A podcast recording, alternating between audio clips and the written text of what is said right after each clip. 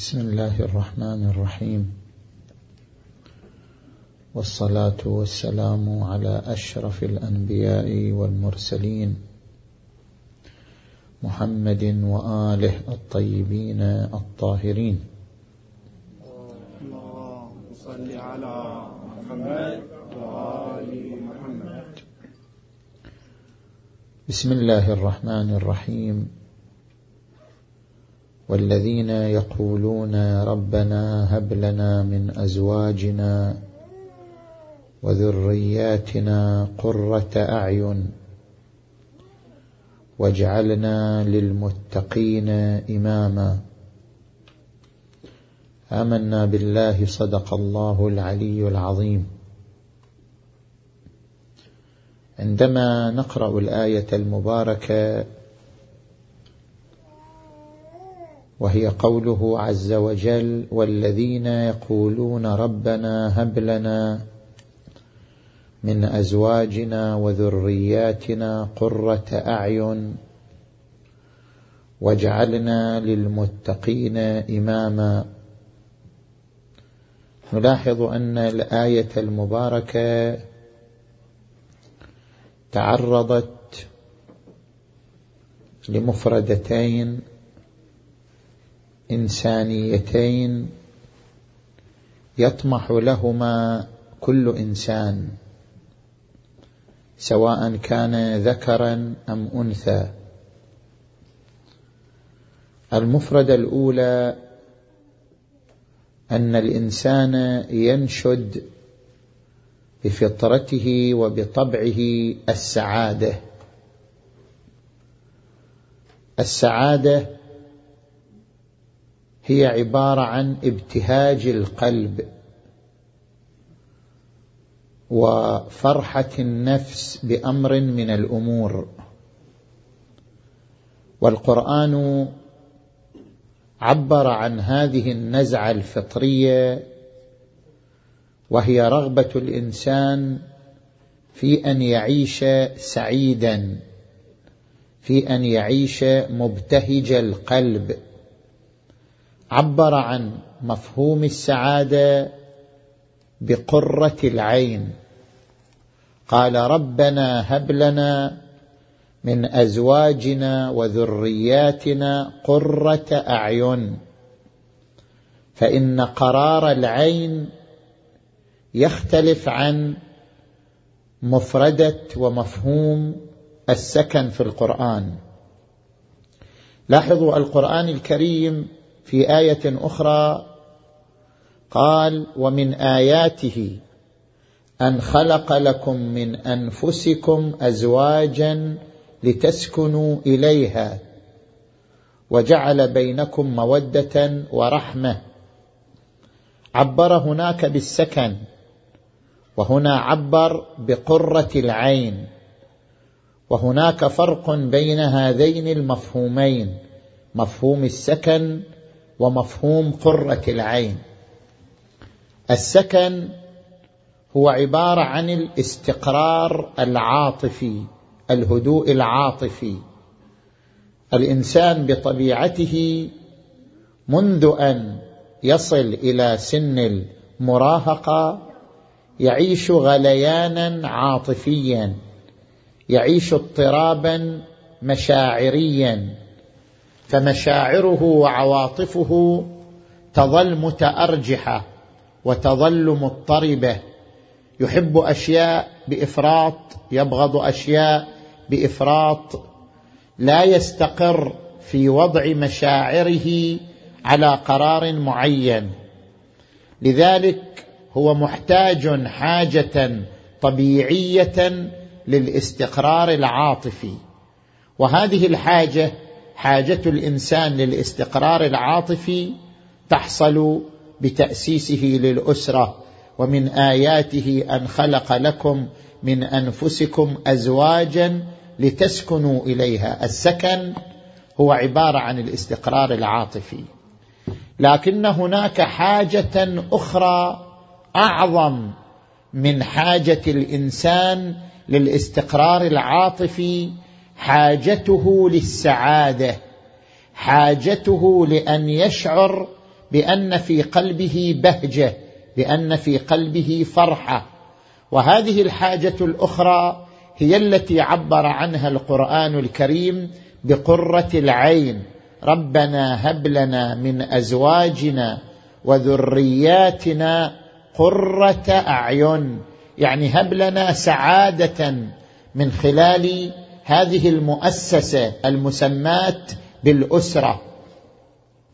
اذا طموح الإنسان ونزعة الإنسان نحو السعادة إنما يتحقق هذا الطموح وتلبى هذه النزعة عبر مؤسسة الأسرة هي الجو الذي يكفل السعادة هي الأفق الذي يملأ قلب الإنسان سعادة.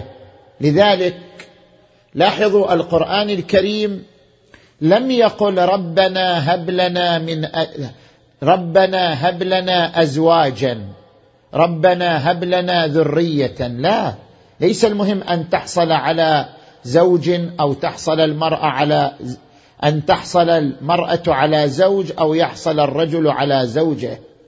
ليس المهم أن يحصل الزوجان على ذرية المهم أن يحصل على قرة عين لا على الزوجة ولا على الذرية. ربنا هب لنا من أزواجنا وذرياتنا قرة أعين وجعلنا للمتقين إماما. اذا المفردة الأولى في الآية المباركة حاجة الإنسان إلى السعادة. المفردة الثانية في الآية المباركة هي النزعه الغيريه لاحظوا الإنسان بطبعه يحب ذاته. الإنسان بطبعه يحب نفسه. لذلك قد يقوده حب الذات وهو أقوى الغرائز المتأصلة في شخصية الإنسان غريزة حب الذات. قد يقوده حب الذات إلى أن يكون انانيا. لا يفكر إلا في نفسه. لا يفكر إلا في راحته. لا يفكر إلا في بطنه وجيبه ونومه وجميع وسائل العيش. فبما أن غريزة حب الذات غريزة متأصلة لكن قد تقود الإنسان إلى أن يصبح انانيا. أراد القرآن أن يعالج هذه الغريزة بحيث لا تتحول إلى أنانية. فزرع وغرس في نفس الإنسان المؤمن أن يكون غيريا بمعنى أن ينتقل الخير منه إلى غيره أن ينتقل أن تنتقل السعادة منه إلى غيره فأشار إلى هذه المفردة وهي تجاوز الأنانية إلى الغيرية تجاوز الخير من النفس إلى الغير بقوله وجعلنا للمتقين إماما أي جعلنا قدوة لغيرنا انقل النور منا إلى غيرنا. وانقل السعادة منا إلى غيرنا. إذا رآنا غيرنا قد شكلنا أسرة سعيدة كان ذلك انموذجا يحتذي به ويقتدي به الآخرون. واجعلنا للمتقين إماما أي جعلنا قدوة لغيرنا في انتقال السعادة منا إلى غيرنا. وهذا المعنى وهو أن يتجاوز الإنسان نفسه إلى غيره حتى في دعائه. الآية تعبر عن دعاء لكنك أيضا في الدعاء. تدعو لنفسك وتدعو لغيرك لتنتقل من حالة الأنانية إلى حالة الغيرية. لاحظوا القرآن الكريم عندما يقول اومن كان ميتا فاحييناه وجعلنا له نورا يمشي به في الناس. لم يقل وجعلنا له نورا فقط بل قال يمشي به في الناس. يعني النور ينتقل منه إلى غيره. ما عندي من خير ينتقل إلى غيري. حتى أتعلم أن أتجاوز ذاتي إلى أن أكون معطاء لغيري. إلى أن أكون باذلا لغيري. وجعلنا له نورا يمشي به في الناس كمن مثله في الظلمات ليس بخارج منها.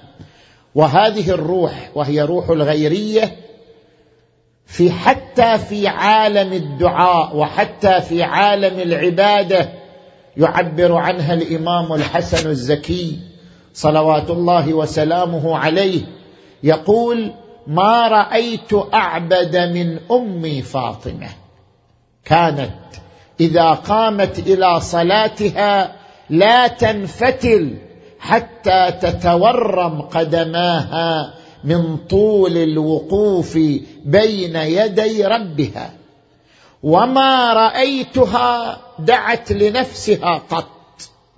فاطمة تجاوزت ذاتها إلى غيرها. فاطمة تمثل الروح الغيرية وما رأيتها دعت لنفسها قط وإنما تدعو للمؤمنين والمؤمنات. فأقول لها أماه فاطمة لم لا تدعين لنفسك؟ فتقول بني حسن الجار ثم الدار. حتى في حالة الدعاء تصبح إنسانا غيريا يتجاوز ذاته إلى غيره الدار الجار ثم الدار. ثم ننطلق من المفردة الأولى وهي قوله عز وجل والذين يقولون ربنا هب لنا من أزواجنا وذرياتنا قرة أعين. قرة العين قرار العين بأي شيء يحصل. كيف يحصل قرار العين بين الرجل والمرأة؟ كيف يحصل قرار العين في هذه المؤسسة الصغيرة مؤسسة الأسرة؟ إنما يتحقق قرار العين بما دلت عليه آية أخرى بروح التكامل بين الطرفين. قال تبارك وتعالى هن لباس لكم وأنتم لباس لهن. ماذا يعني اللباس؟ ماذا يعني حاجة الإنسان إلى اللباس؟ حاجة الإنسان إلى اللباس تكمن في أمرين الحاجة إلى الاحتماء والحاجة إلى الزينة. الإنسان يحتاج حاجتين فطريتين حاجة إلى الاحتماء أن يحتمي بشيء. أن يحتمي بشيء يقيه من البرد من الحر. أن يحتمي بشيء يقيه من أخطار الحياة. اللباس هو ما يعبر عن حاجة الإنسان إلى الاحتماء. هن لباس لكم وأنتم لباس لهن. أنت تحتاج إلى الاحتماء. المرأة تحتاج إلى الاحتماء. كل منهما يحتاج إلى الآخر. اذا كل منهما يغذي حاجة الآخر في الحاجة إلى الاحتماء. والحاجة الأخرى الزينة. المرأة زينة الرجل. والرجل زينة المرأة. لذلك على المرأة أن تعتبر نفسها زينة لزوجها.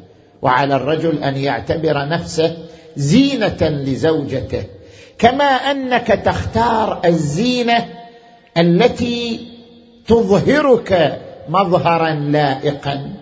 عليك أن تختار الزوجة التي تظهرك مظهرا لائقا. على المرأة أن تعبر عن علاقتها بزوجها بالمظهر اللائق بزوجها كل منهما تعبير عن الآخر. مو فقط يعبر عن نفسه الرجل ما يعبر عن نفسه بل يعبر عن زوجته. زوجة ما تعبر عن نفسها بل تعبر عن زوجها. فإذا كان الزوج باسما بشوشا خلوقا مع الناس عبر بشخصيته هذه عن زوجته أن زوجته حمته. أن زوجته غذته أن زوجته كفلت له الأجواء التي جعلته إنسانا باسما بشوشا خلوقا. اذا هو تعبير عن زوجته وليس فقط تعبيرا عن نفسه فهو زينة لزوجته. والعكس أيضا المرأة المرأة المتكامله في ذوقها في عقلها في لباسها في خلقها في بشاشتها. ليست فقط تعبر عن نفسها وإنما تعبر عن زوجها أيضا أن زوجها هيأ لها الأمور التي جعلتها تظهر بهذا المظهر اللائق لتكون زينة لزوجها وتعبيرا حيا عن زوجها. وهذا ما أشار إليه القرآن الكريم في قوله هن لباس لكم وأنتم لباس لهن. العلاقة علاقة تكامل. ليس الرجل أفضل من المرأة وليست المرأة أفضل من الرجل. كل منهما يكمل الآخر. كل منهما يحتاج إلى الآخر. حاجته إلى الاحتماء وحاجته إلى الزينة وحاجته إلى أن يعبر عن نفسه. التعبير اللائق التعبير المشرق التعبير المضيء.